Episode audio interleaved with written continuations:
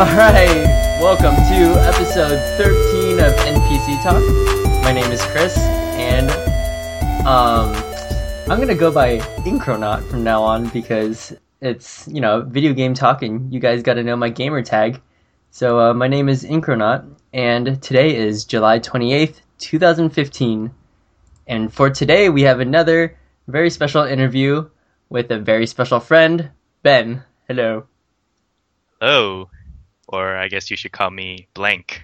Ooh, Blank Muffins. I like that. We should like, yeah, we should get some gamer tags going on in here. yeah, you should stop doing real life names and introduce all your games by their by their handles. All right, blank.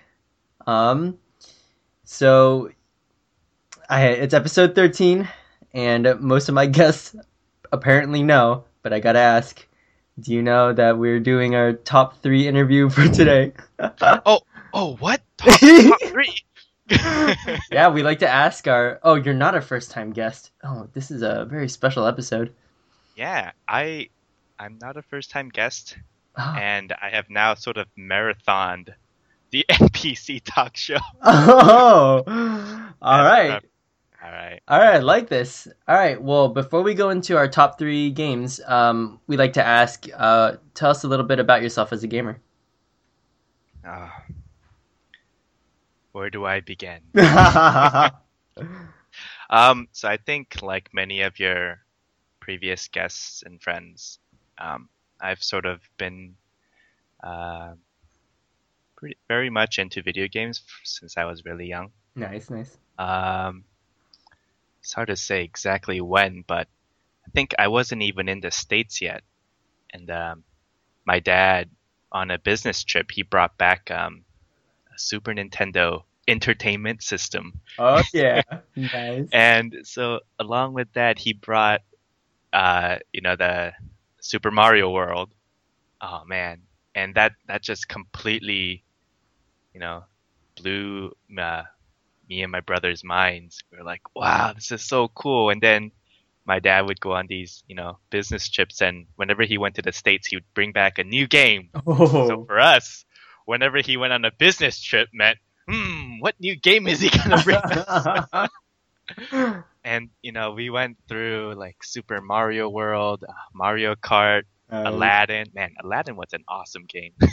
you know, I I thought Aladdin was pretty hard when I was. it was, you know, you know, like those those series of Disney games like Lion King. yeah. Man, those were freaking hard. Oh man. In any case, so it, I I started. So I guess I, I started off with the uh, the SNES, and then from there, uh, eventually ended up with the Game Boy. I think my first one was actually a Game Boy Pocket. mm, I didn't I didn't get one of the original ones because my mom didn't like us having too many video game stuff. Right, right. But but we'd keep, you know, persuading her to get us things, and eventually got a Game Boy with the Ducktales nice. that was oh yeah. game too. And then you know that eventually moved to uh, more Super Nintendo games and Game Boy games like Pokemon and you know uh, Teenage Mutant Ninja Turtle. Oh yeah. Oh yeah. uh, this, this is taking me back now. The classics, dude. the classics. Yeah. And from there, um, you know, I actually moved sort of away from console gaming. I think the last console that I really owned was the uh, N64. Oh wow. And then after that, I think like my brother, he would go and like borrow his friend's PlayStation or borrow his friend's, you know, whatever GameCube or something like that. Mhm. But a- after the N64, we never really, I never really did much console gaming except for um, at my friends' houses or something like that. Hmm. So it was it ended up being more PC games from there, and then that's where I kind of got into uh, StarCraft and uh, oh yeah. Max Payne. I actually even before then there was a lot of other games. Uh, I started with Command and Conquer actually. Yeah, Command and Conquer. Uh, that was one of like the earlier RTS games I think. Yeah, yeah, it was. Um, uh, Heroes of Might and Magic 2, Oh my goodness. Realms. Oh man, these are they're all pretty old classic games. I wonder if your viewers even know what they are. there, those are some, uh, those are some classics, man. Yeah, I, I think I, I've s- I've seen a, a trend of I think a lot of your previous guests seem to like a lot of the uh, you know older retro sort of games, uh, ret, you know quote unquote retro. Yeah, yeah. Not that retro, but I think that like Super Nintendo N64 era, that's kind of like when I think gaming sort of. Well, actually, that's not true. Gaming sort of took off with the Atari, right? Ah, In any. gaming is such a evolving concept. yeah, know. I, yeah, I I'm a. I don't know. I don't know if this is the right term, but I sort of like to be like a, you know, an evangelist for gaming. I think gaming is good for you. Uh, you know, in moderation, like with anything else. oh yeah. Oh yeah, yeah. I think it's great. Yeah. Oh, I think uh I think most of us on the show are are very pro gaming. Yeah. So yeah, but that's basically it. And then through college and stuff, it was it was mostly exclusively um, PC gaming. Hmm. Played a lot of Left 4 Dead 2. You're you're you're talking to a former pub star. okay. Okay. Just okay. kidding. I don't I know nothing about Left 4 Dead, so ah, yeah, don't worry. it's an old game. It's like an old game. Yeah. let's uh I say this every episode, but let's do an episode on Left 4 Dead. I am so Alright. down for that. Yeah. Essentially, every game that you bring up, you say we should do an episode. Yeah. Oh yeah. And I'm we will. imagining the show NPC Talk is gonna go on for years. years and years of video game nerd geek talk. mm. Beautiful. Ah, that's what we're going for and it, it's, it's awesome. All right, well, um now I think it's the time for the great the great talk of Mr. Blank's top 3 games. Are you ready? Ah, yeah, I guess so. All right, let's get into it. What do you mean- got for us? you, you, you know, you brought up, you know, after that transistor episode and stuff. Yeah. Which um, I would both recommend and not recommend people listen to. I think it was a bit of a. Eh, it turned out well. In any case, you know, you you were asking me about my top three and stuff. And man, that question has been bothering me since you asked me. I thought it would be easy, you know. Oh, you know, top three games easy. But then the more I thought about it, it's like ah, can't decide. There's too many good games out there, and Yeah. how do I? How do I?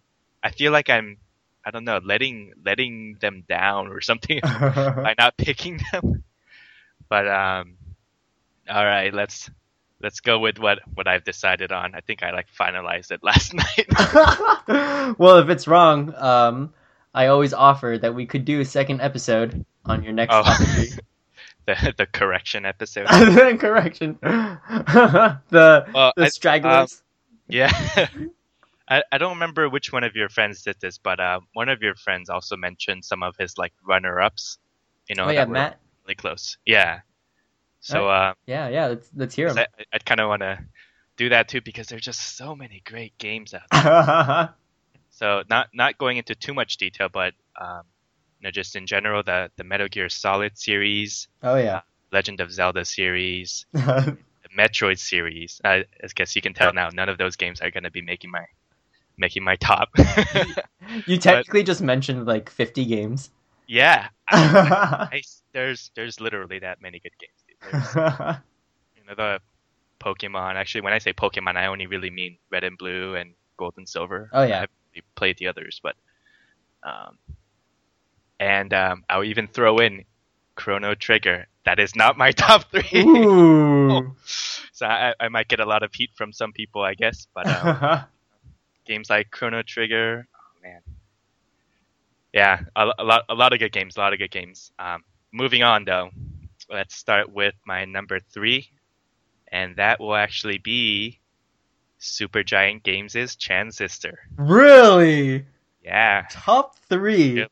top three. All right. Okay, wait. Okay, so I have to explain sort of my my whole logic behind my choices. Okay, let's hear it. So, okay, if you, well, okay, I was thinking about you know what what does top three games mean, right? Is it you know just top three games that I play the most? Because if that's the case, like Left 4 Dead 2 will definitely take number one spot for me Mm-hmm, mm-hmm.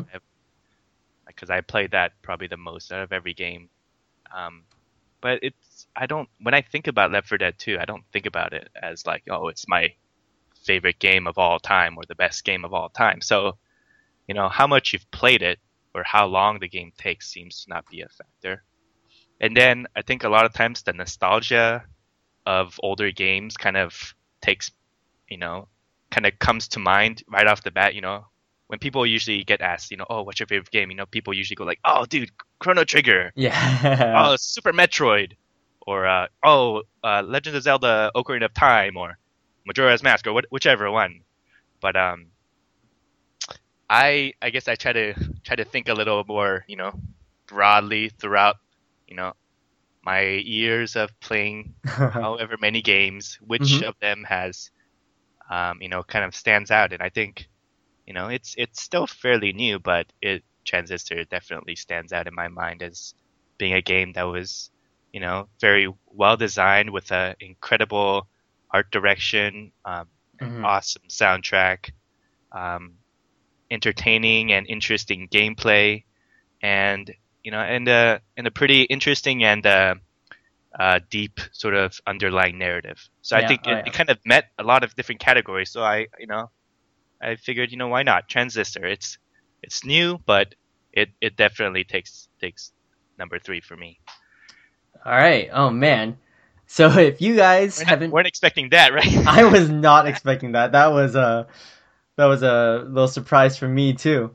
Um, so if you guys haven't heard episode twelve on Transistor, we, uh, as a Transistor noob who's beaten the game but only once, um, I think I think we uh, go into into pretty deep um, talks about Transistor and kind of the concept of it and stuff. And so, if you guys don't mind getting the story ruined, I highly recommend going back and listening to it. But if you guys plan on playing it eventually, then play it first. It's a short game, and then come back to uh, the episode afterwards. Yeah. Uh, Check it out. It's an awesome game. yeah, yeah. Uh, okay, so for uh, for transistor, then uh, let's start with. Oh man, okay, let's start with the gameplay. Like, how'd you like kind of its concept, and how does how's transistor kind of work? Even though we kind of talked about it a little bit before. Yeah, sure. So um, it's it's it's like an isometric. Uh, I don't want to say it's, it's not really platform, but you know, you kind of have like a, a top-down-ish isometric view of the world. You move your character around, and um, you can equip these powers, or as the game calls them, functions. will collect throughout the uh, the uh, the course of the game Mm-hmm.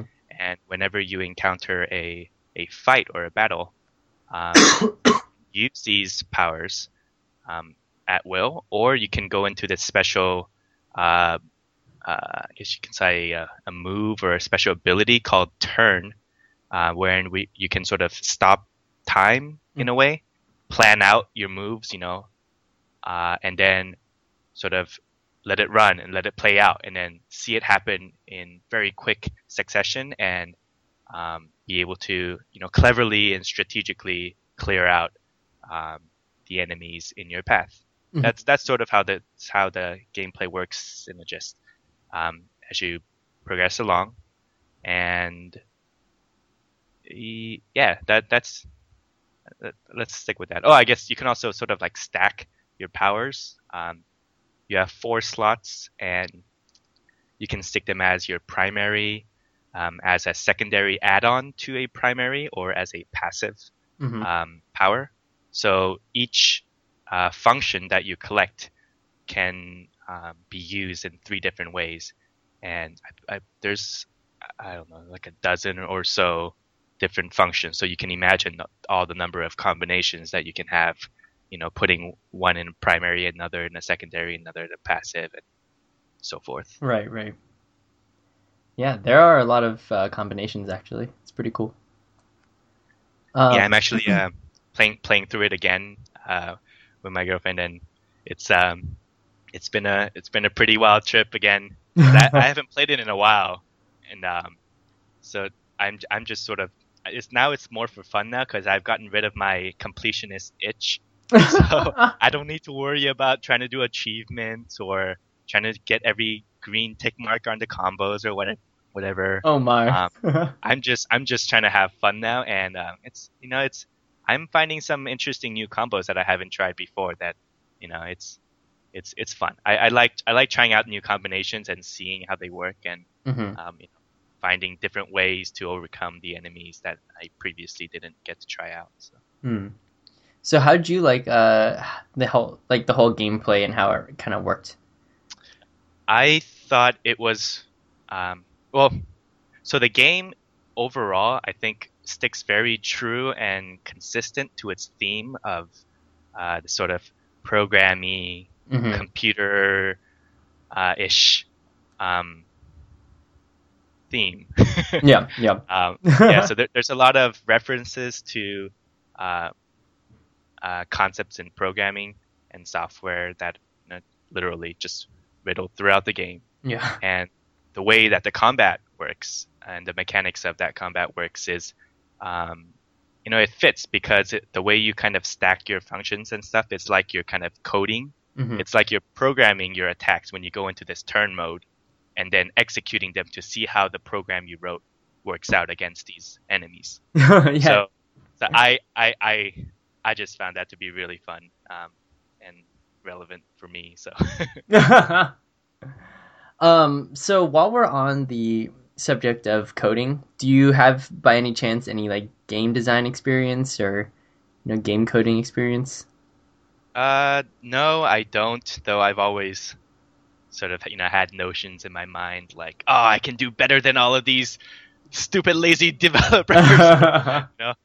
um, no, I, unfortunately, I haven't. I, I don't. I don't have the experience, but it, it would definitely sounds like a fun idea, though. Yeah, I may want to. I may want to try dabble in it one day. Yeah, Ask, yeah. Ask, uh, ask Kevin for some tips or something. right on his coattails. um all right, so with the whole um programming thing going into Transistor, let's talk about the the style of Transistor, kind of like the art and how the music and just the whole thing plays together. Like what do you think of it? I felt very mesmerized by it. I think um, even from the trailers of the game, it becomes very apparent. I think that the game is um, it has a very unique style of its own. I think, Mhm. um, especially if you've um, played Supergiant Games' first uh, release, first game, Bastion. You know that that also had a, a very sort of unique, very colorful, very um, different sort of art style and direction to the game. Mhm. Because a lot of games you see now, I think um, they kind of delve more into high, you know, realism, hyper realism. You know, um, having very fancy graphics and very fancy effects Yeah. and things like that. But but um, Transistor and, and Bastion, um, they it it's a bit more stylized and uh, not really minimal, but um, I don't know, it's sort of more artsy in a way. Mhm. Um, but it fits with the uh, the theme and the atmosphere of the game and the narrative, and I think that's what's really cool for me. Like, um, sort of the all aspects of the game really just come together to make the entire product uh, very cohesive and a um, a very worthwhile experience. Mhm. Like Yeah. everything uh, in Bastion all came together so well. The you know the music, the art, the gameplay. Same with Transistor. The the music, the art, the gameplay, the story. It all just kind of wraps up into this very neatly, you know, tightly wound, very. Um, I don't know. It it, it just went together very well. Um, I'm not sure how else to describe the art style. I guess it, it sort of has a uh, a science sciency futuristic-y sort of uh, feel to it. Yeah, yeah. Uh, and yeah, that's that's that's I guess sort of how I would describe it. the um one thing interesting about transistor graphics is for most of the game when you're playing it it's that you know futuristic like very nice um you know graphical style but then uh they implement these uh almost like drawings into the game, right? You see like portraits of yourself, or you know, the in the ending, you see like a very beautifully drawn, like it, it seems drawn. Um, yeah, yeah. yeah, like It- picture. It's like a still still drawn art that's Yeah. kind of like embedded into these uh, moving scenes and stuff. Yeah, yeah, uh, yeah, and Yeah, like there's there's this one scene where you're uh, you're sort of riding on a motorcycle motorcycle, sorry, Mhm. across a bridge, and then you know it's it's this it's this moving animated um, visual, and then in the background they kind of overlay it with these still images yeah, of these people that you're looking for, um, that are referred to as the camerata.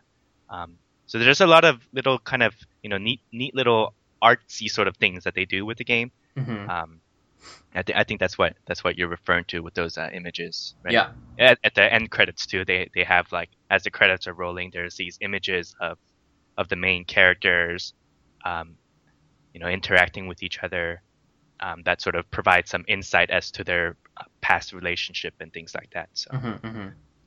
yeah. Just I think it adds to the game a lot for the style. So yeah, pretty pretty cool. Um, so let's go into um, the story, and not so much like the story itself, because if you want to get into that, there's episode twelve of NPC Talk um, that you guys should all listen to. But um, let's talk about how the story is kind of unraveled or how it's explained. And if you want, you can kind of compare it to Bastion because there's a lot of unique a uniqueness that goes into super, Supergiant Games. yeah. Um, uh, Transistor, the way that the narrative works is is um, similar in some ways, but very different in other ways from Bastion. hmm Um, in Bastion, most of the story is told through the voice of a narrator, who kind of like speaks or describes the actions that you as a main player is taking.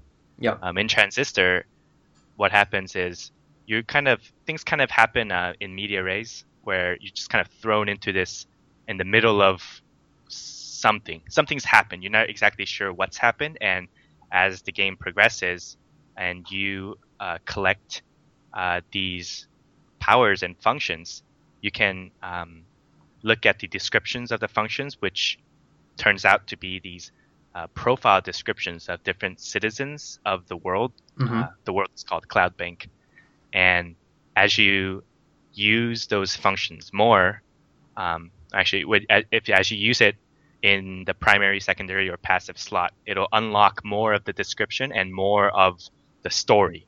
And so a, a lot of the story is revealed through you as a player uh, progressing through these um, fights and battles using these functions, which in turn reveals more about various characters' backstories, and they all sort of kind of end up coming together into this web of you know individual stories that has this common thread of um, these influential people within CloudBank disappearing whenever they sort of get close to this you know weird funny thing happening Mhm. in the northwest corner of CloudBank hmm you know, they all kind of, in one way or another, run into this group, this shadow organization called the Camerata, Mm-hmm. and um, end up disappearing. Um, how how how are we spoilerish much? um, it, it's up to you, really. I can, we can just uh, throw up a spoiler leave that to the transistor episode. um. Okay. Yeah. So if you want to go deeper into the story, uh, yeah, we'll we'll leave it to the transistor episode. yeah, I, I think I, I think that we we've covered a lot. We covered a lot of it in that episode. um. All right. So, uh, I guess for some final thoughts on Transistor, kind of, what's your favorite part about the game? I know that you said you know earlier you like the whole thing kind of put together, but you know, did you have kind of a you know favorite moment or favorite thing about the game that you liked? Yeah, actually, the music.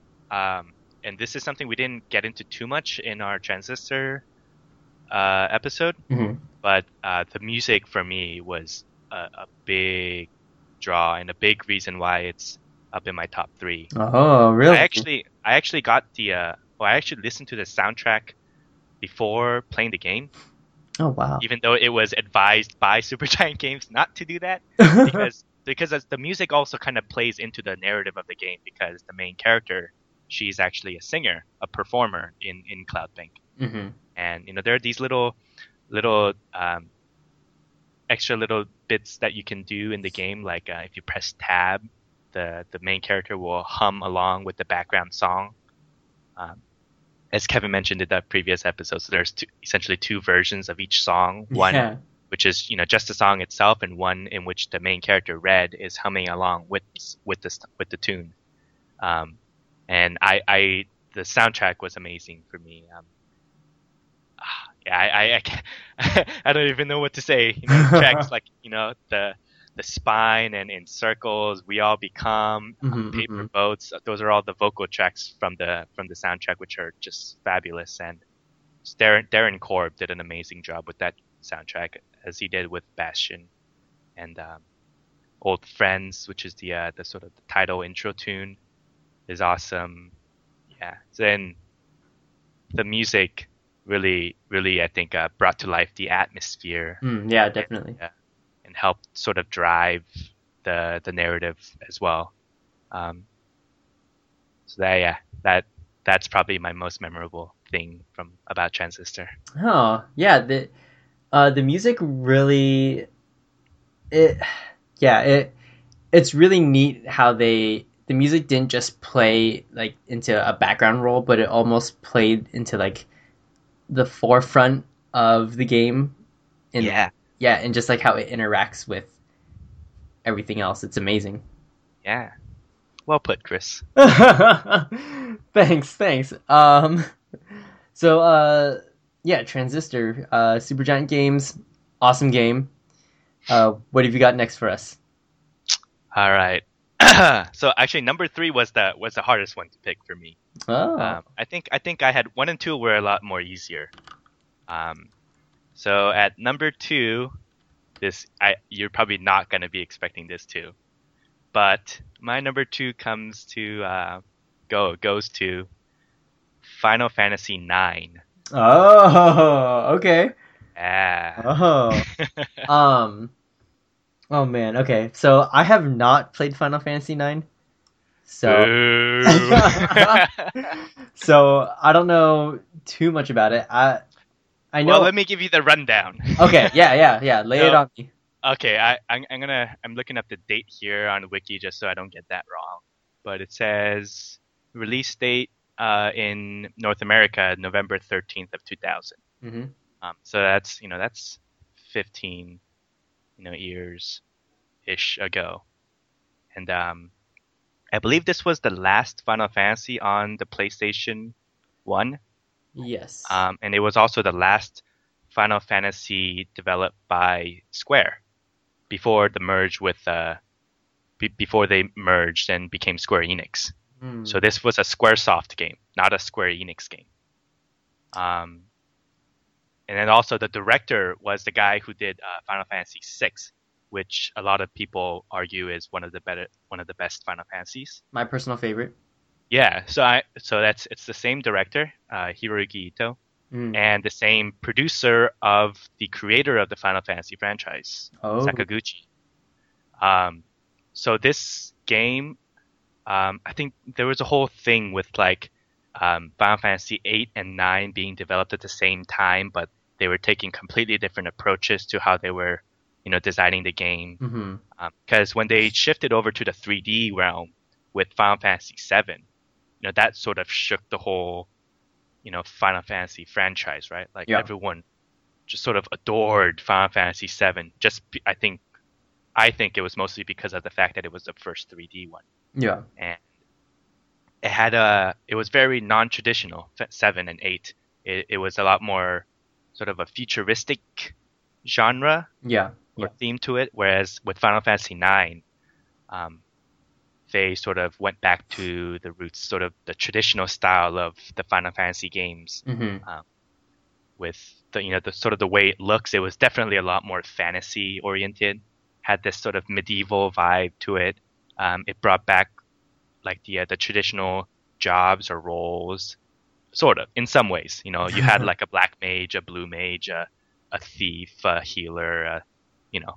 And then it got back to the um, idea of you know the crystal which is sort of a big thing throughout the final fantasy series. Hmm um, yeah, and uh, you know Nobuo Uematsu on uh, wrote the soundtrack for it, and to me, uh, Final Fantasy IX, um, I think was a, it, it was a very representative game for what I felt like the Final Fantasy series is kind of about. Um, Okay. hmm there was a very clear, um, sort of non-ambiguous uh, story to it, hmm you know, and but then underlying the entirety of the game, um, including the characters, uh, the story, even the mechanics, in a sense, um, was this underlying uh, idea or theme of identity, self-identity, and you know, what is your purpose in the world? Do you have a purpose? Um, and that sort of um, idea of identity and stuff was what actually really intrigued me, and Huh.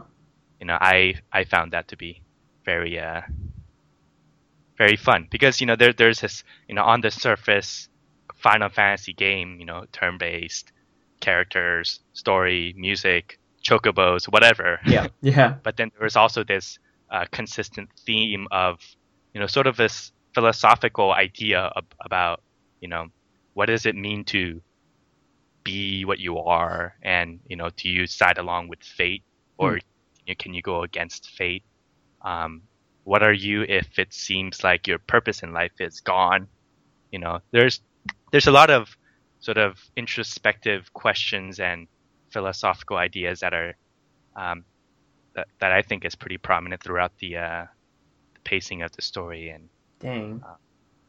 I guess it may not have dawned on me when I first played it as I don't, even remember when I first played it, but I, I replayed it actually in sometime in college, and I, f- I found it to be very um, very entertaining and enlightening, and I thought it was a very just overall a well designed game. Man, that sounds I think awesome. it's yeah. Uh, nine is actually actually I think the highest rated game on like Metacritic or something like that of all the Huh. Final Fantasies, Oh, crazy. something like that. But it's it's not as widely like spoken about. I think Yeah, it's you not. know usually when people think of Final Fantasy, they throw throw out like oh seven Yeah. or uh, 10 even or like some of the older people will say oh six definitely six because that was the last one on the super nintendo and stuff hmm but but yeah nine actually i think holds the highest score on metacritic Oh, crazy. Um, so how do you think with this game being released in 2000, how did the game age over the years?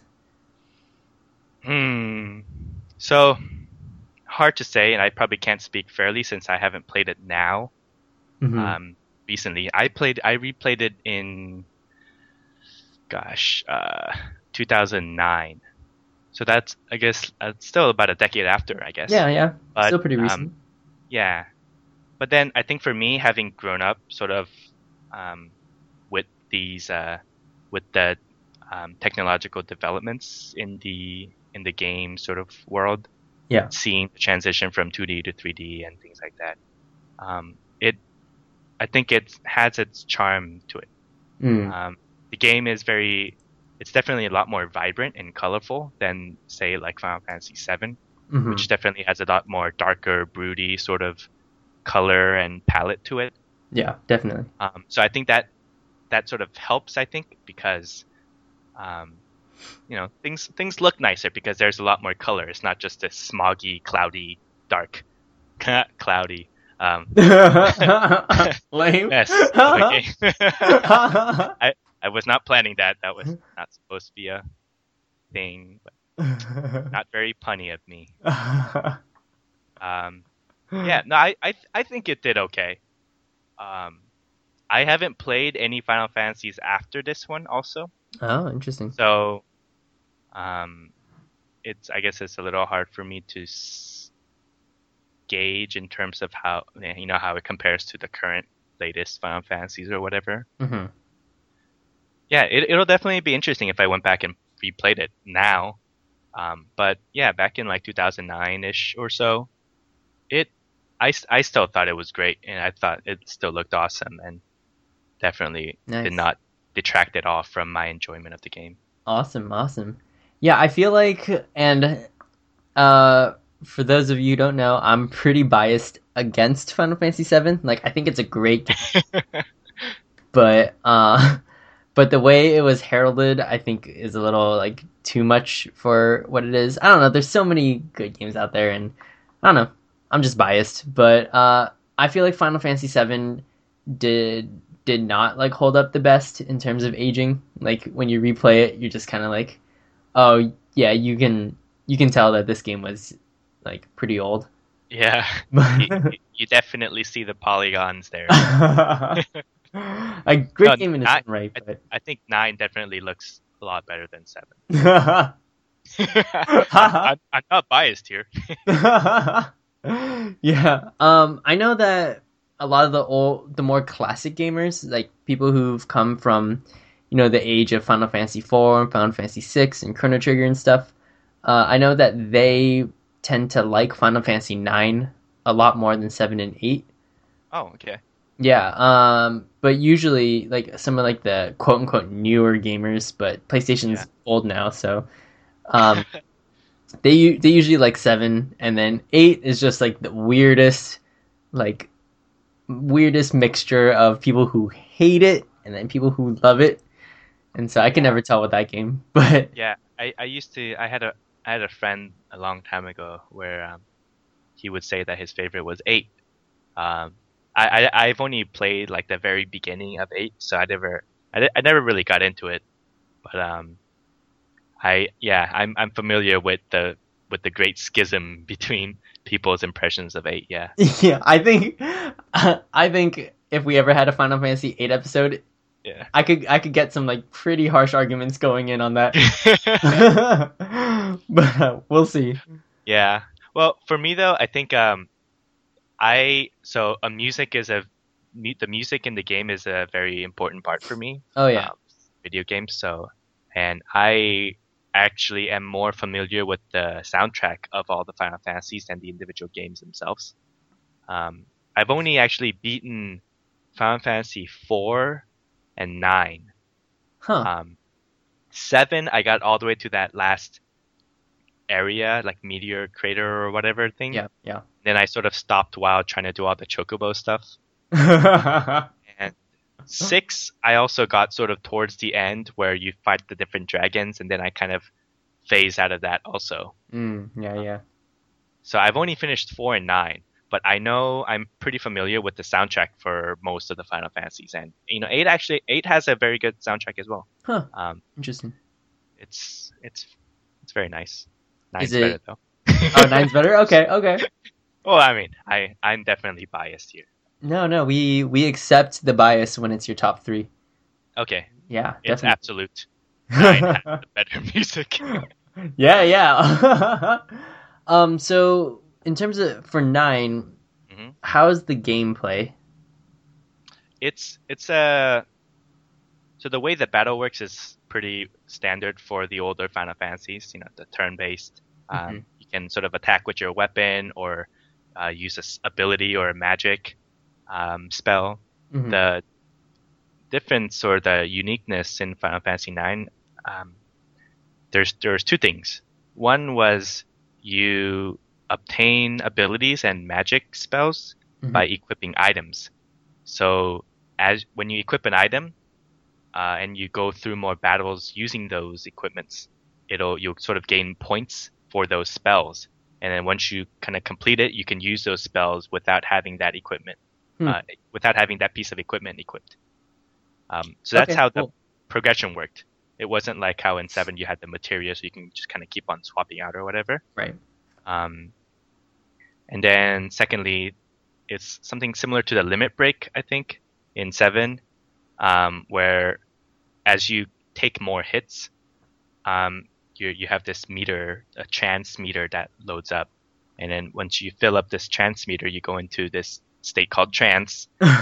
You sort of have like uh, you know special functions unique to that character, um, and you're you know essentially stronger. Um, that's that'll last for like a, a battle.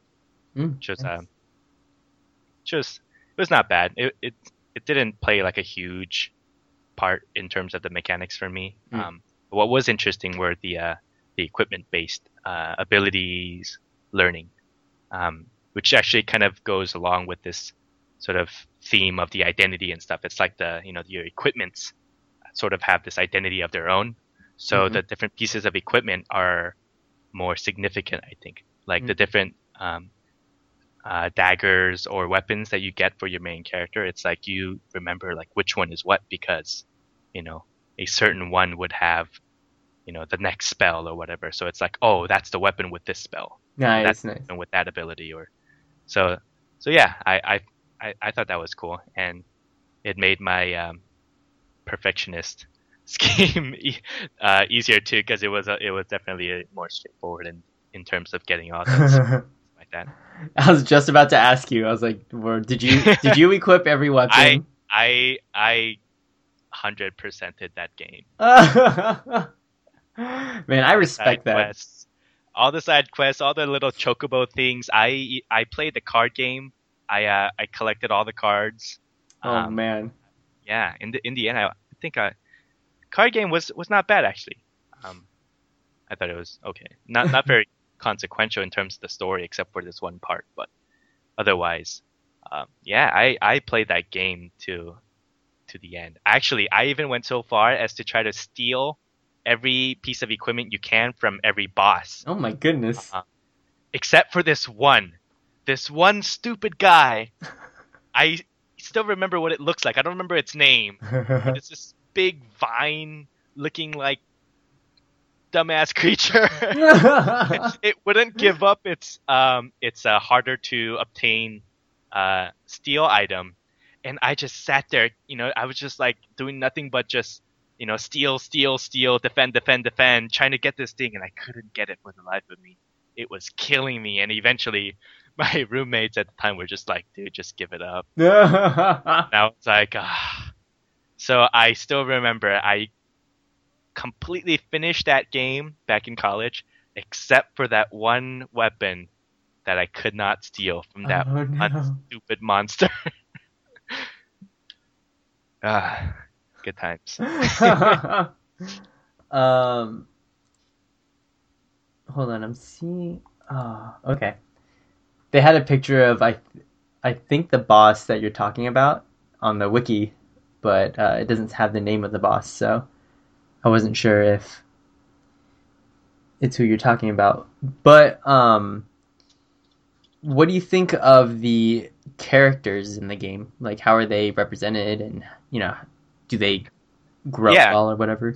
So yeah, um, that's that's that was a big factor for me in terms of choosing this game over Chrono Trigger. Actually, You might- oh, get a this might get a little heated. oh, I'm offended already. Yeah. Okay, so for the record, I I love Chrono Trigger, and for a long time that sort of held the top one spot for me. Mhm. I recently started replaying it, um, so I, I feel like I have a got more uh, perspective on on the game Chrono Trigger. Mhm. Um, but essentially, for nine, I thought that the characters um, definitely had more development Mm. and more interaction than. Well, okay, I, I'm not going to compare. I, I think just um, the game just itself, I thought the characters were very well developed. You see a progression of every single character you know, from start to finish, going through this trans, not transformation, but uh, sort of self discovery. Mm. Um, you know, going back to this underlying theme of self identity. You know, the main character, he's sort of this. Uh, he starts out as kind of this, uh, uh, sort of cocky, but he's very like enthusiastic, very um, upbeat sort of guy Yeah, yeah. and there's this moment in the game where he realizes sort of what he is um and just it crushes him like no other and he's just he's just despondent and um he sort of gives up on everything and then you know you have the scene with all of his friends your party kind of coming in for each battle taking turns telling him like you know oh no uh, you know, you're you're part of our group. You know, you, you're not just what you think you are. You're you're definitely more than that. You've helped us in so many ways, and there's this moment of epic friendship that sort of pulls him back to, you know, his senses. You know, that realizing he doesn't have to be like chained to his fate. and things Aw, like that. that's so And, uh, heartwarming.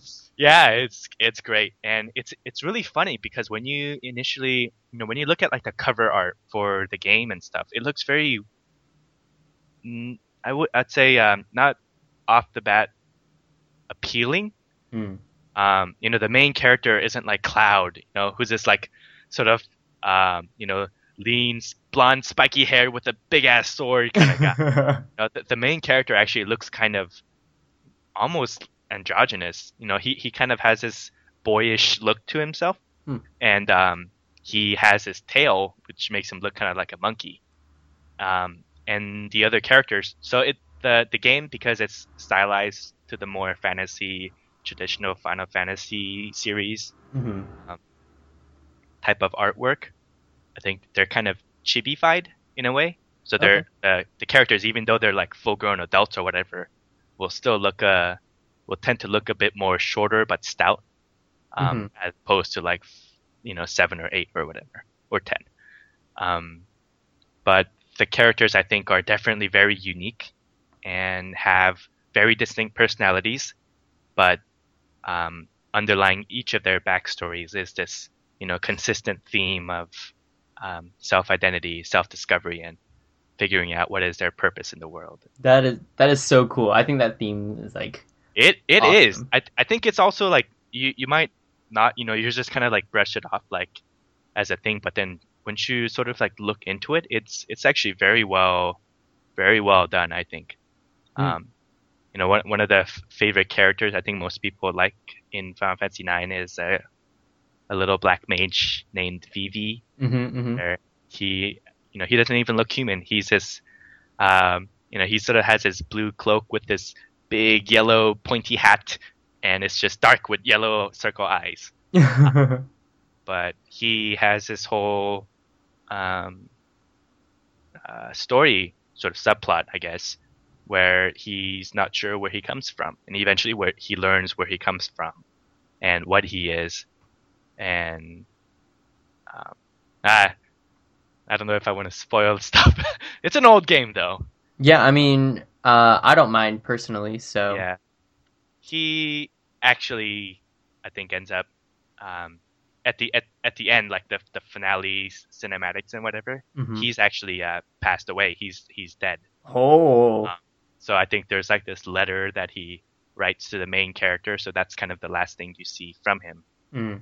Um, so there, you know, it's it's bittersweet, um, and you know, in traditional Final Fantasy style, there's also a you know a love love thing to it with the main character and the main girl who's uh, the princess of one of the major uh, kingdoms, and um, yeah, she also has this whole thing with um, you know, she's supposed to be you know a princess, but she's um, you know, she's sort of locked up in a castle.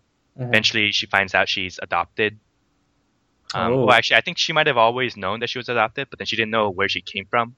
Later, you find out she's like one of the last surviving members of the Summoner tribe, oh, um, and she's um, sort of betrayed by her mother, her quote unquote mother, and things like that. She goes also through this whole. Ah, it's just so cleverly done. Like uh, during the middle of the game, she'll like change her name, so she'll change her identity so that she's not recognized as much. well, that's crazy. Um, there's this whole I don't know. It's just very consistent the throughout the game. This whole theme of self identity and self discovery and Mm. you know, figuring out what it is, what your purpose is in life. Ah, it's so great. One of, one of the other characters is a Freya. Um, she's a dragoon or a, a dragon knight. hmm Um, she kind of looks kind of like a mouse rat like humanoid form. Hmm then her whole deal is like she lost her love when he like went off to some adventure and never came back. And eventually you find him but he had like lost his memory so he doesn't even know who she is anymore. Oh no. so she's just broken now because she spent all this time trying to find him and she finds him but he doesn't even know who she is. Oh, so that's so sad. Yeah, there. It's ah man. Ah, now I want to replay it. yeah, That's Final Fantasy IX in a nutshell, I guess. That's awesome. Um, I I'm a big queue of games, man. And, yeah, you do. Uh, I. all these darn guests telling me these awesome games that I just. No.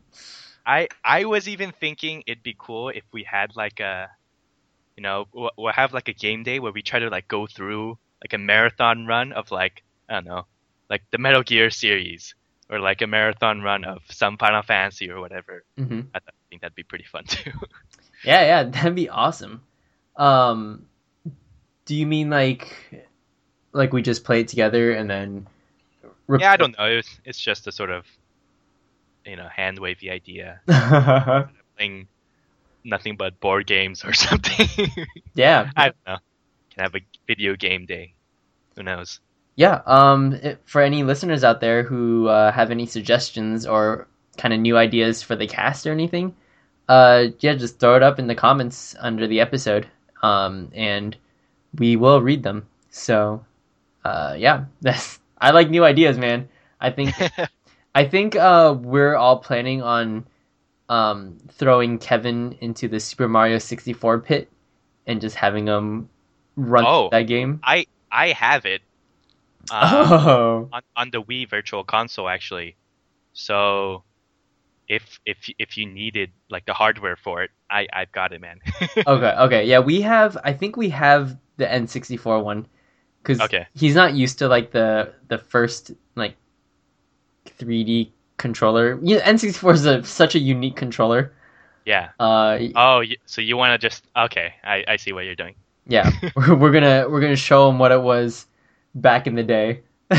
I I thought that the N64 controller wasn't that bad. Uh, I mean, I think the layout is good, but the I mean the control stick like just dies on you. Yeah, it gets kind of uh you get that like backlash sort of thing where you you move it a little bit but it doesn't do anything. yeah, yeah, yeah, yeah. Yeah, yeah. The D-pad was also awkward. Um, that that was definitely weird though. Oh, being Hardly- like all the way over Yeah. there. Yeah, well, like I I only remember like one or two games that actually used the D-pad also. Yeah, yeah. I like Yeah, rarely ever. because you didn't use the D-pad, no games could use the L button. 'cause you could, you know. yeah. Anyway, we can talk about hardware design of of game controllers in a different episode. Oh man, yeah. The the theme for this cast is we talk about the future, and then the future will come eventually. oh man, we haven't even talked about my number one. Oh, oh shoot. let's Okay. hear it. What is your Okay. number one? Blank. Number one Drum doesn't roll. require much introduce introduction. I hope. Yeah, yeah. Why don't you do that? Drum roll, and we got for number one. and Mass Effect Three. Ooh. Ooh, controversial, right? Oh, man. Oh man, so much to talk I- about. so I, I, I don't want to. I, I, I guess I'll only really go into the stuff that I really enjoyed about it, Mhm, and not talk about um, too much about all of the little intricacies of the game, because we're gonna have a Mass Effect episode, right? Yeah, that Huh? Mass Yeah. Effect episode will actually come in like the nearer future. So Okay. for your top one, let's keep the spoilers to a minimum for yeah, this. yeah. I, and then I'll definitely, I'll definitely try to do it like, uh, like I did with Transistor. yeah, and then so we're just gonna yeah. dump it all out in the Mass Yeah, Effect that- episode. that'll be a, that'll be a heavy episode. There will be a lot to talk about there. yes. Um, but m- moving along. So i it's it's you know it's it's a continuous story. So it's really the entirety of the mass effect trilogy. Mhm. um but then since i have to pick one i, I will pick mass effect 3 Awesome. um the reason why i picked mass effect 3 even though i know a lot of people at least most of our friends i think will say like mass effect 2 is their best or is their favorite of the three. Um I think that although Mass Effect 2 in and of itself is I think um a very good game that stands alone. Like if I were to introduce someone to the Mass Effect, if they were interested, they wanted to play, get into the Mass Effect uh, realm. hmm Um, I don't think it's a bad idea to get them started on the second game first, for example. And if they Huh. really enjoy it, something, feel free to go back to the first one. Because the first one, you know, honestly, I think it does look a bit dated now. hmm Um, and the uh, the game play of it, the the battle mechanics of it, is definitely a bit clumsy and cumbersome. it really is, yeah. yeah. So so, but because of because of that, um, I would say I wouldn't mind introducing someone to the franchise with the second game. But uh, in terms of looking at the the story of the Mass Effect trilogy world overall, and you know, just seeing everything come together at the end, you know, the last hurrah, um, and seeing all of your old buddies and party members, and you know, admittedly the the improved graphics and what, in my opinion, better combat mechanics. Um, Mhm. The third one takes takes my top slot for me. Nice, nice. You see, I'm on the I'm on the opposite. Um, I mean, not. I think Mass Effect Three is the best as well, but in terms of um, starting people onto this series, I'm all about like for Mass Effect, you got to start at one. Like I am, like you cannot start at two, and like if you start So at I- two, you're missing Yeah. out on like so well, much. I mean, remember remember when you know Kevin Kevin said he started with the second game and that he loved it so much that he went back to the first one and then replayed the second one with his carryover imported character. So that's kind of you know I'm kind of gaming gaming it. You know I'm kind of playing with them because I think that if they play the second one, they would get hooked and they would just want to know more about how you know such and such happened and whatnot Mhm. and because that first game is just brilliant in terms of building that world and just introducing all of these different uh, alien races and Yeah. the characters oh it's it's such a beautiful game in terms of the narrative Mhm. but i have to admit the the combat uh, mechanics um, definitely is is a bit of a drag i think it, i think it kind of weighs down the game It aged. um, it, it, the, yeah, it, it weighs down the enjoyment of the game if you play it now, because it came out quite quite a while ago. Oh man, I have to look up the date now because I remember the series spanned something like nine years or something, right? yeah. Okay, it, it released in for Windows at least for PC uh, May of 2008. So is that right? hmm. Do you- For some reason, doesn't seem right to me. But it seems a little newer. yeah, that, that definitely feels. Know, yeah, that's- maybe it just feels that long. No, that can't be right. I think I must be looking at something wrong, right? Because Mass Effect came out before. Oh wait, maybe that is right. That might be right actually. Okay, it came out for the Xbox first in 2007, November of 2007, okay, okay. and then it was released for uh, PC uh, mid 2008. Yeah, Okay. yeah. I'm seeing end of end of 2007. Yeah, yeah. And then Mass Effect 2 was released in 2010, which is like two, three years after that, maybe a little less. hmm Yeah. Okay. Yeah, something like that.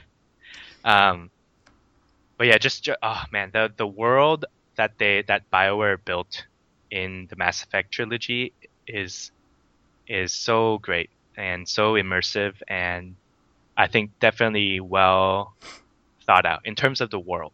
Oh yeah. We- We'll, we'll get into the story and you know the end ending debacle and whatever whatever in the in the later episodes. I just want to praise the trilogy for now. Yeah. well, okay. We'll we'll say we will say that the ending of the trilogy had a lot of controversy to it, and we'll just leave Yeah. it at that for now. Yeah, and I um, so me me and um, Austin, one of- one of our previous games, pre sorry previous guests, Mhm. he and I, um, he actually introduced me to the series. Um, so thank you, Austin, for that. Uh, but we, so we were debating like when Mass Effect 3 was going to be coming out. We were like, oh, I don't want to pre-order, dude, and stuff. We held out for a really long time, but then eventually our itch was just too strong. we we ended up pre-ordering it and stuff. So we were you know we were among that first group of people who you know play the game before any of the DLCs were out. You know, Yep. besides the From Ashes and whatever. Me too. Me too. So I yeah. So you know you and you and me, I guess we experienced that that initial hit of, of the ending, and it. ah. okay, let's let's not go into that because that'll end up making this episode like an hour longer than it needs to. um, so I would say for me personally, the Mass Effect universe is probably my favorite universe, like out there. Yeah, I mean that that's why it takes my number one slot too. Mostly because of the world that they built hmm and this, uh, you know, the story that you know continues across three games. Yeah. using you know your same character. Um, I haven't played Dragon Age, which is I, I, another Bioware game. I don't know if the character carries along. Do, do you know? Have you I- played that? I have not. Okay, so I, I don't know if there's there were other games that have done this sort of idea where it where you you know start with a character that you create and it, it just follows along with you throughout this whole narrative hmm that was definitely new for me and um, that was yeah that definitely felt like a, a you know a, a journey you know through through the years Yeah, yeah, it did. It really, really did. That. That's and it was just so smart you know? And there was so much depth to it too. It's not just a shallow story where you know there's the good the bad and you know the hero ends up winning yay. It, it wasn't like that. You know there's there's so many um intricacies to the you know as to the you know the why someone was doing what they were doing or the reason why some race would be doing a certain thing as a as a whole. You know, I I think that's what they did very well, especially from that first game, is that you know set up that scene for you know, um, what are the Turians like? What are the Asari like? What are the Salarians like? What are the Krogan like? What are the Quarians like? And ah, it was it was great. And then so you go through one, and you go through two, and then you get to three, and it's it just feels like this. You know, you've seen the game grow with you. Mhm. You know, in terms of the graphics as well, and the story, and you carry along all of the choices that you've made from the first game to the second game to the third, and you know everything in the third game I think felt a lot more fluid, especially the combat. Um, and I think the the combat was was uh, meshed very well with with the uh, the, the the style and the theme of that third game. Yeah, yeah, definitely. Um, and yeah, they, they did make a lot of changes along the way. You know, like the the mechanics of the first game is very different. The way that you grow your character and your skills and stuff hmm from the first game to the second game.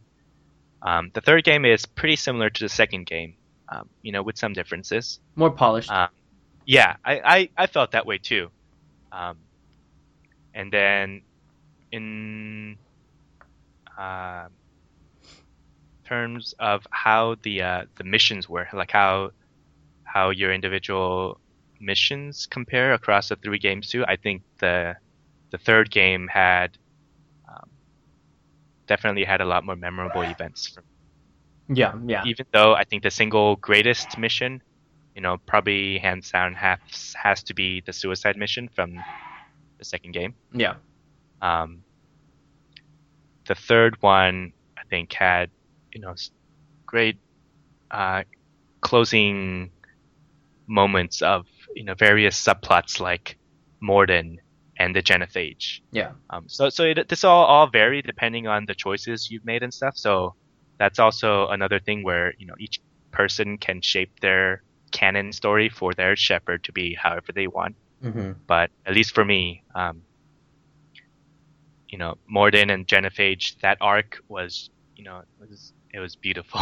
Yeah, yeah. It was really, really cool. Uh, yeah, and and um, you know, seeing seeing you know the Quarians and the Geth, um, and the whole world sort of, you know, in all-out war, and you finally, finally, you know, are really fighting the Reapers head on, um, and I think that's that's what sort of it comes down to for me. I think because throughout the first game and the second game, you know you're fighting, um, you know the the looming darkness in the horizon, you know the Yeah. Reapers, right?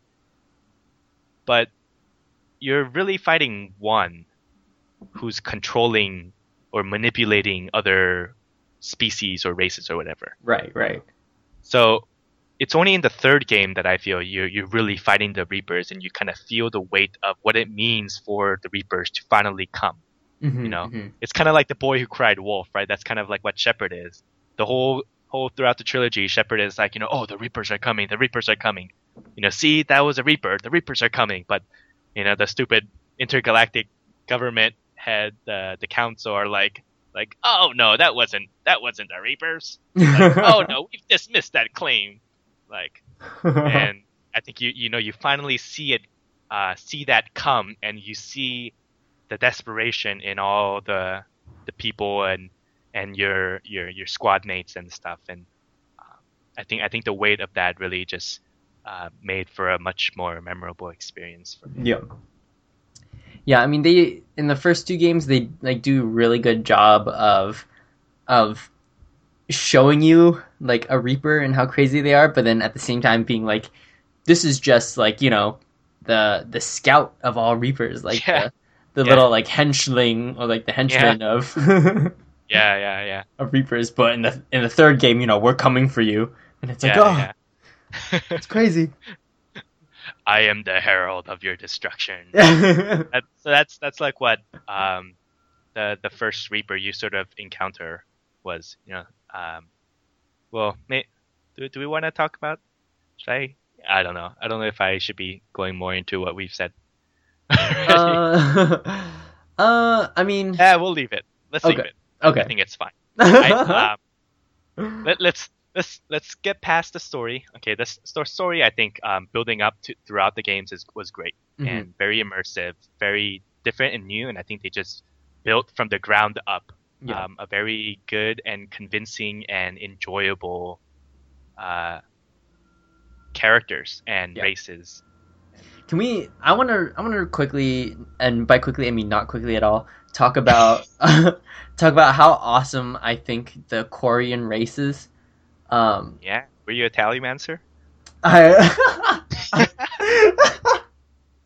I was not. I was not. Okay. But Okay. um, Oh, that that that'll actually be. You know, when we sorry, just just just as a side note, when we Yeah. do the Mass Effect episode, so we I'm guessing there's gonna be several of us. We have to go around and say who who was your romance. oh man. Uh, I I think that'll that'll reveal some things about about about each other. I think. um yeah i just wanted to back to the quarians um i wanted to talk about like it's really cool. So the the story of mass effect right is a, you you discover technology and then through this technology you discover this huge universe of of other intelligent life beings that also discovered this technology. And they say in Mass Effect that the theory behind it is that uh is that like sentient beings or like or like humanoid beings like people with like generally like two legs and two arms and a brain Mhm. um are the ones who can discover it because they have the ability to you know like build and travel and you know be able to do all these different things and so you you meet all these races that are kind of humanoid but they have so many different characteristics and my favorite ones are the quarian because they are really they're awesome but then at the same time they're just inherently fragile Mm. right because they what is it about their masks exactly it's Well, so s- um, the Quarians are, are a species that were driven from their homeworld. right So they've been forced to live on their on the spaceships for such a long time, over generations and generations, to the point that their immune system has eventually, essentially, um, become non-existent. Um, you know, so they wear these suits that filter, you know, everything out for them, Mm. um, so that you know if they like get a tear in their suit or whatever, they'll get an infection that can potentially kill them. Um, because they're so used to this sterile environment within the spaceships. right right right right i just i just think it's so clever that um, if I were to build like a universe of aliens and stuff, like I would just say like you know, oh they're they're from this planet, this planet's hot. you know, like they're from this planet, this Yeah. planet's cold. And, But- and, and so they're, they're red with flames coming out of their backs. Or Yeah, yeah, exactly. How'd you know? How'd you know? You're, but- you're thinking about it from like a Pokemon perspective. but like the in the Mass Effect universe, they built this race where they're not even on their home planet. You meet them, and they're part of like I think it's called the Great Fleet, right, or something like that. uh, the, the migrant fleet. Migrant Fleet. Because it, yeah, because they move from place to place. Yeah. Yeah, and so like basically, their ships are just this one giant orbit, and like that's their planet, and and like they have, and they're so like yeah, they have like no immune system, and they're just like they they have a hard time adapting things, but at the same time they're very smart, and they're very Yeah. resourceful in their own ways, and um, it's just, and they they use this this idea of being on a ship to create their own like ship culture, right? Where they send Yeah, yeah. scouts Yeah. and scout fleets to Um, Yeah. Yeah. Then they had that whole concept of the pilgrimage, which is their coming of age ritual. yeah Um, so you know the their young has to um, uh, go on this pilgrimage, which means they leave the fleet, the migrant fleet, and travel to uh, some planet or some city or wherever, and try to make something of themselves or bring back something that'll be of use to the migrant fleet. yeah. It's just so clever. Like Yeah, my goodness, definitely is. so cool. Definitely is. Yeah, I, I think the same can be said of all races. You know, like the Krogans, um, definitely has um, has it's it's a lot more than just this. You know, brutes, right? Mhm. There, you you see the development um, of them, and I, I yeah. Th- so that's I, I want to kind of bring this back to the third game also, and not just the trilogy. Right. right. Um, and the third game is the first time you sort of, I think, or not. Okay, it's not the first time, but you start to learn more about the the history of you know the the Krogan as a species, yeah. and not just the history, but also what's in store for them in the future. So th- it's it's always they've kind of always been portrayed as this, you know, they're kind of like savage, like they're, you know, all they want to do is fight and kill or whatever. But Mhm. then you'll see, you know, they're they're not all like that. You know, you see, you finally get to see a female Krogan for the first time in the third game, and you see that they, you know, along with being very strong and formidable, they also, you know, have a lot more common sense than their, you know, testosterone fueled male counterparts um, and so I, I think things like that were very very great to see. Same with the uh, the Quarians because um, you know you got to see even more of the interactions between the admirals uh, Mhm. of the Quarian fleet and how there's so much um, there's a bit of a political unrest uh, with, within the fleet because they, they had recently lost an lost a, an admiral Mhm. um, and you know all of the all of the admirals seem to always just be bickering about what they think is right and there's no clear consensus Mhm. and yeah oh man yeah it was it was great same same with the um same could be said about the asari you know and and the turians and they really are all awesome.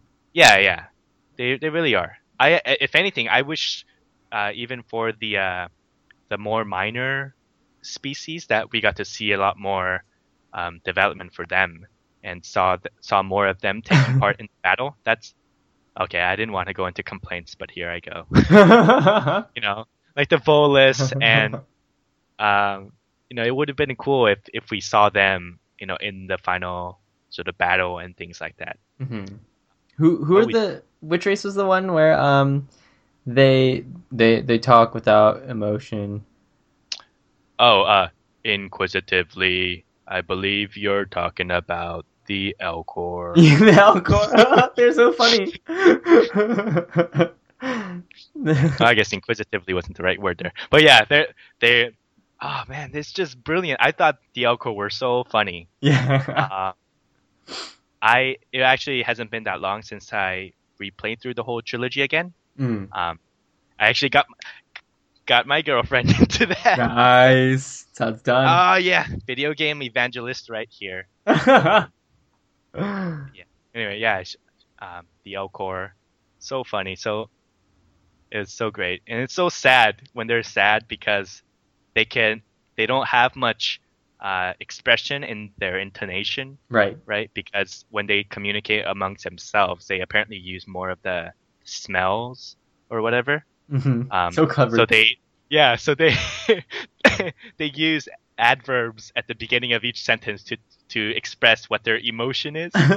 it's it's so sad when you know one of the one of the uh, what was it like the council members or the representative of the Elcors.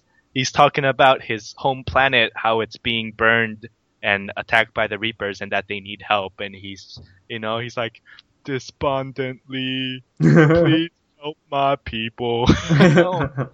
Ah, oh yeah, it's, great. We can we can probably go on about how great that game is. yeah. I just I just wanted to talk about the there's this one Elcor that um wants to be a what like a Shakespeare. Uh, yeah, the actor. Yeah. but he, he can't say emotion, but he's so into it. but but it's, it's funny because oh man, it's like a it's like an advertisement that you can walk past, and then it'll the advertisement would be like, "Come see the the latest Yeah. uh El, an all Elcor cast rendition of Hamlet or something." Uh, oh, and then you know uh, Blasto, Blasto, um, Blasto the Hanar Spectre and his sidekick. oh goodness, yeah. What's what's his sidekick name? Uh, oh man, I, for, I forgot his name. Uh oh. I think it starts with a B. In any case, oh yeah, that that that's all really funny. There there's there's a lot of little little things about the game that I think just help to bring that whole universe to life. Yeah, definitely. Um, yeah. In terms of uh the third game and how it uh brings everything together, which is what makes the game great. It, Yeah, it also like the way the game the way the game develops like the first game to second game to third game with like the graphics upgrade the gameplay upgrade the the story upgrade just kind of everything upgrading. Yeah, it almost because it's your character throughout the three games the way the game takes it because i love the game so much the game took forever to for the next one to come out and it's like oh these two two or three years is like taking forever. But when you play it you feel like um like your character almost like never left because he kind of Yeah, yeah. aged with the game. Yeah, and he kind of like developed uh, like there was time that passed in between the game and you just kind of felt like oh i just lived that time. I just wasn't playing the game. And then like, and then you're just coming back to it. And they did a really good job of just immersing you right back into it and saying like you know welcome back. And it's really really cool. Yeah.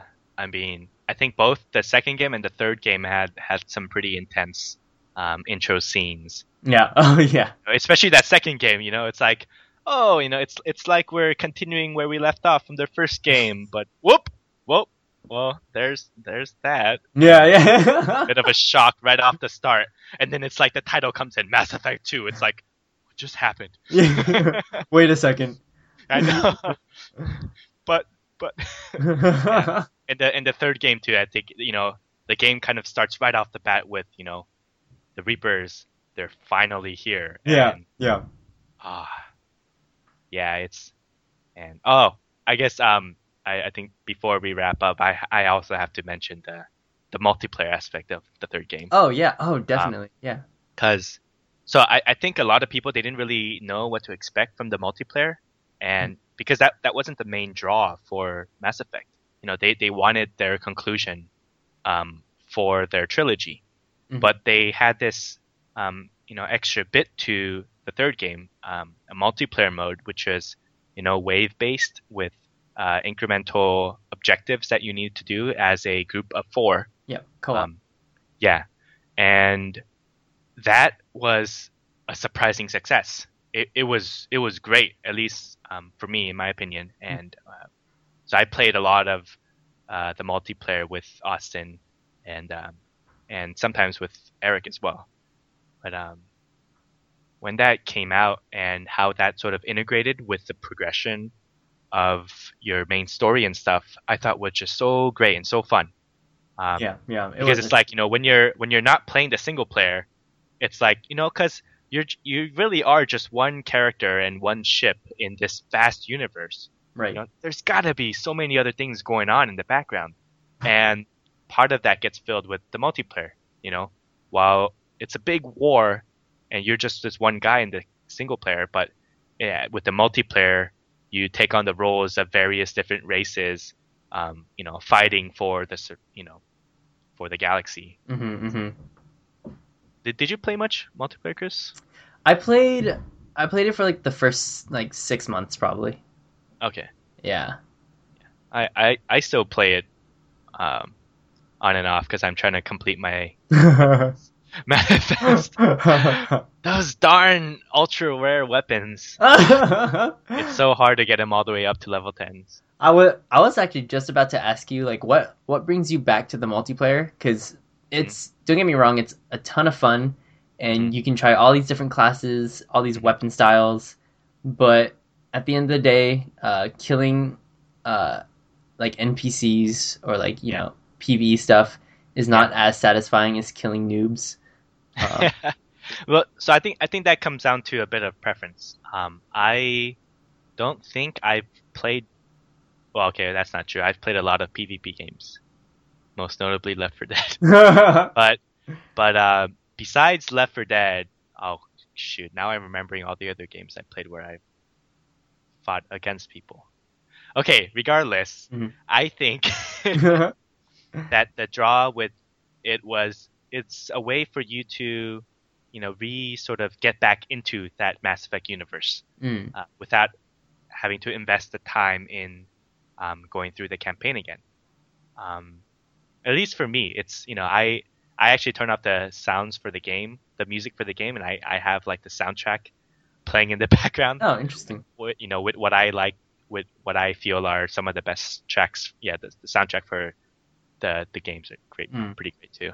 Mhm. Um, that and I guess the a big thing was also because they you know continue to add content for the multiplayer, um, yeah. Oh yeah. along with you know the DLCs or whatever. Um, they had you know new characters, new weapons, and I think the biggest thing was adding a platinum mode. So they initially only had the bronze, silver, gold difficulties, and at the time when it first came out, gold was really hard Yeah. you know, eventually people figured out how to play gold um, and then platinum came out and ah, I, I still remember when platinum first came out one of the only strategies that the initial round of people could think of was you would play this one map called white Mhm. firebase white and you would go to this one corner where you can crouch behind this, you know, this like cover thing, and you have enemies coming down from the hallway in front of you, and you have enemies coming in from uh, from the outside on your right, and then when they come in, you can just kind of grab them and do a one hit kill melee across this cover, and then you would just keep, you know, shooting at the enemy's way down the hall, and that was really the you know most effective way people were playing platinum at the time. And then um, I I actually um, got off of playing that multiplayer for a really long stretch of time and then got back into it and I realized it was just a completely new game Mm. um, as people figured out how to play all of these different uh, races and classes and um, characters and platinum was just you know it was viable now in a, in a whole new different way and it just brought uh, a lot more challenge and difficulty Mhm. along with you know the satisfying reward of getting a lot more uh, credits Right. you know for, with which you can try to you know buy those weapon packs and unlock the ultra rare weapons that I sorely need. I know that. I know that the completionist in you is bringing you back. Ah. yeah, I, I I guess it's you know that that that does you know honestly that does have a bit to it. bit too, we love it. We love it. So awesome. Yeah. Oh, I, yeah. I actually I haven't played that. I don't play it too much now though. But Mm. Every now and then I'll still go back and um, you know it does it does you know I can definitely see faults in the multiplayer as well. You know, um, especially since I, I I play a lot of Battlefield and stuff right now. Mm. Um, yeah, no, at the time, and I think even still, you know, it was very fun. It was a it was a very surprisingly entertaining addition to the to the third game. Yeah, yeah, it is really fun, and there's a lot of different ways to play it, which makes it um, exciting. So Yeah. yeah. Um, okay, last question for the Mass Effect universe. Did you read the books? No, I haven't, but I I remember you you were talking with uh, I think Kevin and Anthony Yep, yep. in a previous episode, and um, you were- you were recommending the books, and I was like, ah, man, do I have to buy the books now? But ah, I've I've just finished it, and I've you know finally got off that high Mass Effect. Um, but yeah, I, I guess I should I should go and. You, you said it's like a prequel story, right? yeah, it's about Captain Anderson, Okay, so like when when he was kind of uh, like Shepard's Ah. age or whatever. right, right, Yeah. and uh, being considered to be a specter and stuff like that. Yeah. being a specter. Yep, yep. And then uh, it's pretty neat because you uh, you get to know a lot more about like Kahlee Sanders and Right. And like all Yeah. those random characters that kind of come in, and you're like, whoa, like I know them. Yeah. No, that's okay. Okay, I'm I'm sorry. I had to stop myself there. I was about to criticize it. okay, so Mass Effect, Mass Effect's the series as a whole, and the third game. There's just so much to, so much great things about it, but at the same time, there's definitely a lot of things to, you know, kind of pick at. yeah. Well, okay. I'm like curious now that you, brought it up. So what what was uh, the criticism? Just- Oh, I. so, I think, I you know I, I obviously have no idea what was going on in their studio or with with their relationship with the publishers and whatnot, Mhm. but that whole DLC stuff was just so bad. Like, so I, Yeah. I've I've actually played every single DLC now across Wow. Uh, all through games. Actually, um, yeah, except for Pinnacle Station for the first game. Mm. But then in the third game, since we're talking about the third game, Yep. um, the From Ashes DLC, which which was released on day one, by the way, Mhm. um, as along with um, Leviathan, I think should have been, or I, I I think it's a necessary part in terms of understanding the story. Mm, mm. because they, bring just they bring a lot more insight into um, sort of the history and the the reason why at least from ashes does. Because it you know it it brings in one whole new character and it you know if you take that character along to certain places you you know get a different perspective on things. Where I I feel like if you didn't have uh, that character it you would have just be missing so much Mm. um, and and the Leviathan DLC. Um, I can see why how they might have reasoned that it's okay to leave that out, but I mean, come on, that I feel like that was a critical piece of lore um, in understanding or in in trying to make sense of what was happening at the ending. Mm. Yeah, and this is definitely yeah. stuff that um, we'll get into when we talk about the uh, the ending for Mass Effect Three. So Yeah, I mean, yeah, I, God, eh, I mean, especially if you have Austin and, myself there, which we will. I get pre- pre- prepare for another long episode. All right, brace yourself, guys. We're going in. We're, we we will definitely be going in there, um, but we'll, we'll definitely set that aside. Um, Mass Effect Three, my number one, um, mainly due to the fact that just the the immersive, great world that they've built with Yeah. so many uh, wonderfully thought out races and characters, um, and you know, there's the idea of bringing along this character you create from game one to game two, and you know, to the conclusion in game three. I thought that was just great, and you know, overall, it was a very ent- entertaining experience, and that that was why um, I had to pick that for my number one. yeah, I I mean I would even go as far as saying it's like a irreplaceable, like almost a must play experience. So I yeah, yeah. yeah, right. I'm always torn because you know I feel like I have to, like I feel like I'm, um, sort of tricking them if I don't kind of like help set, help help them prepare for you know how they might feel for the ending. You know. Well, I I don't know. I, I think it depends on the depends on the person. I think. definitely. I think so too. All It'd right. be great.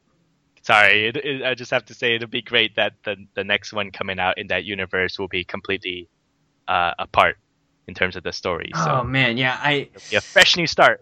that I mean they showed us like a minute of just some nonsense from that game, but I'm already excited. Like let's Yeah. let's go. it's, it's the world, man. We we just want you know more stories from that universe. Yeah. Yeah. I mean, well, yeah. We'll see we'll see if uh we'll see. how much of the universe can carry over. Yeah. Um but yeah, I mean, you know, I don't know. We'll see. Crazy. it's crazy. yeah. Um, but yeah. Um, so those are some pretty awesome top threes, um, Mr. Blank. Or, Mhm. uh, yeah, we have Transistor, Final Fantasy IX, and uh, Mass Effect series, but more specifically, Mass Effect 3. That's correct, Mister Inkernaut. yeah, and so, um, thank you so much for uh, coming on to this show.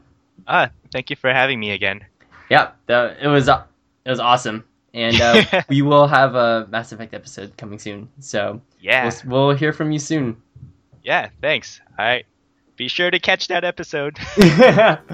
yeah, and uh, so this is episode thirteen of NPC Talk. Uh, my name is Inkernaut here with Blank, and and uh, for now we are out. Have a good night, guys. Have a good night.